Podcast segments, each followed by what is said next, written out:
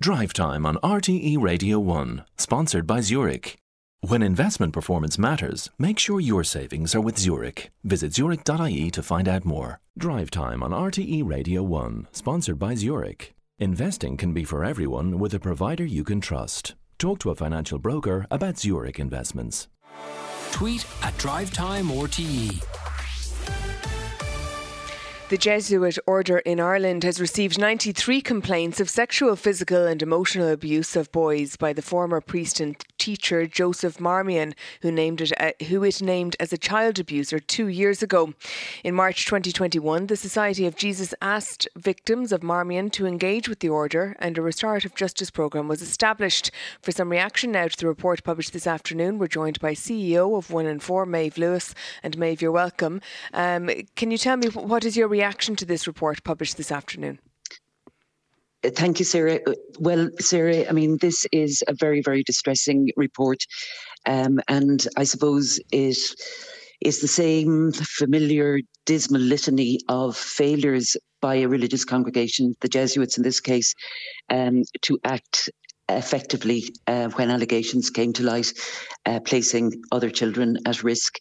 I mean, the, the case of Joseph Marmion has been well known for the last mm. two years, but this report also names two other deceased Jesuits, Paul Andrews and Dermot Casey, against whom there have also been numerous allegations.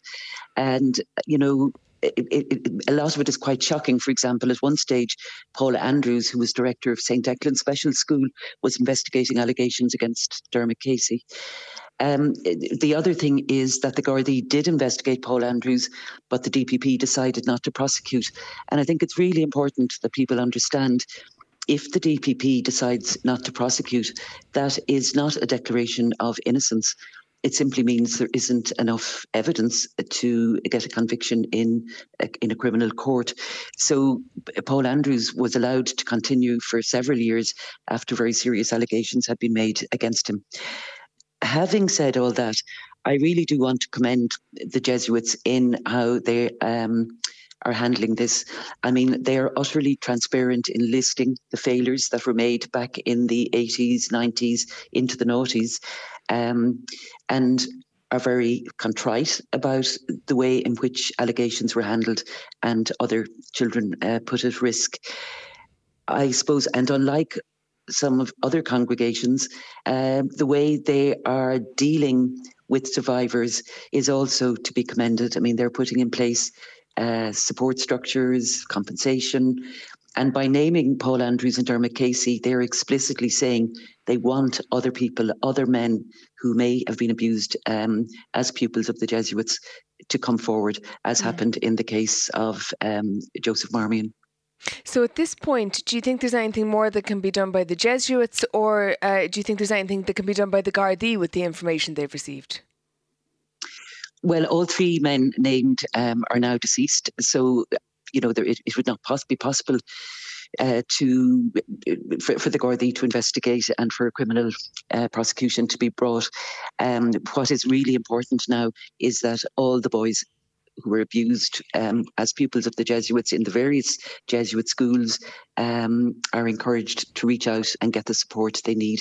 I mean, I think this. I mean, this report is quite distressing because it's very clear that you know sufficient um, care was not taken to ensure that even when the allegations had emerged and when um, it was clear that, for example, the Jesuits believed the allegations in the case of Paul Andrews, sufficient supervision wasn't put in place. Paul Andrews was a child psychologist as well as director of St. Uh, or St. Um, Declan Special School. And he was continuing to see children as a psychotherapist, as a psychologist, long after the allegations had emerged. So, which gave him access to very, very vulnerable children mm. indeed. So, you know, I think at this stage, as I said, the Jesuits are genuinely, I think, trying to put in place the supports that people need. But of course, some survivors of abuse within a religious congregation do not want to contact that congregation. Yes, and so that's what I, I was going to ask you, Maeve, people, yeah. um, because uh, there is an email uh, for the Jesuits if people do want to contact them. That's safeguarding at jesuit.ie. But as you say, some people may not feel that that's the route they want to go. So, what other routes are available to people who, who might be affected? Well, I would encourage people to contact One in Four's advocacy service. Um, I also know that the Jesuits are willing to pay for psychotherapy with independent practitioners. Um, and indeed, the various network of rape crisis centres would be available to, if people are spread around the country. You know, there is you know the, the impact of sexual abuse sarah often continues right throughout a person's life and has you know a very negative effect on their relationships on their profession on on every aspect of their life but there is good expert help available so okay. i would really encourage people to and it's difficult to, to, to make that call but i'd really encourage people to make that call and get the support they need Maeve Lewis, CEO of One in Four, thank you very much.